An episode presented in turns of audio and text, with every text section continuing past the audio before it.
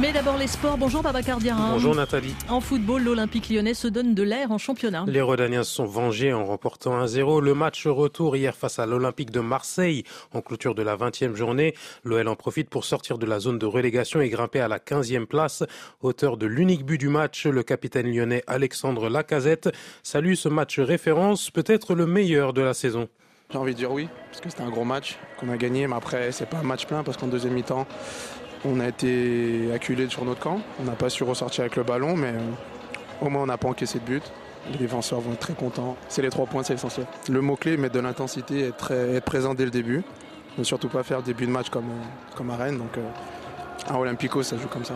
À noter sur le podium de la Ligue 1, le nul 0-0 entre Brest 3e et Nice 2e. En Angleterre, Arsenal met la pression sur Liverpool. Les Gunners sont triomphés à domicile face aux Reds 3-1 grâce à des réalisations de Saka, Martinelli et Trossard.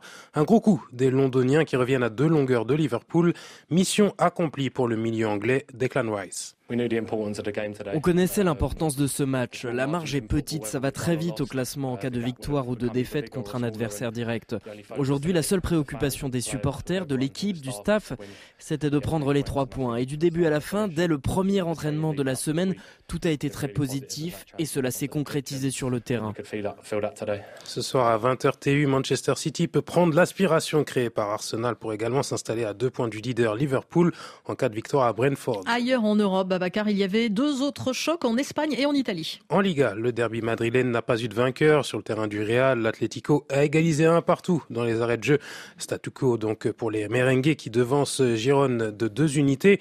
Et puis en Serie A, l'Inter a remporté le choc face à la Juve 1-0 et prend 4 points d'avance sur son rival du soir. Le judo, Teddy Riner, euh, intouchable, s'offre un nouveau record au Grand Slam de Paris. Le double champion olympique des plus de 100 kilos a remporté le tournoi pour la huitième fois de sa carrière en dominant en finale le Sud-Coréen Min Jong Kim.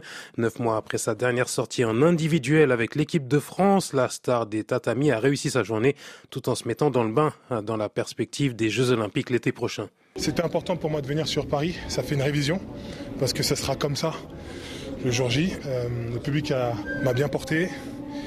Maintenant, euh, il faut rester euh, les pieds sur terre. Il manque des choses.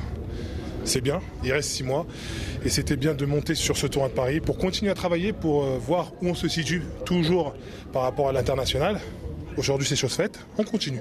Teddy Riner avec Christophe Diremzian. Au total, la France termine en tête du tableau des médailles de ce tournoi parisien avec 12 récompenses, dont 6 médailles d'or. Merci Babacar Diarra. À tout à l'heure pour des nouvelles de la Coupe d'Afrique des Nations.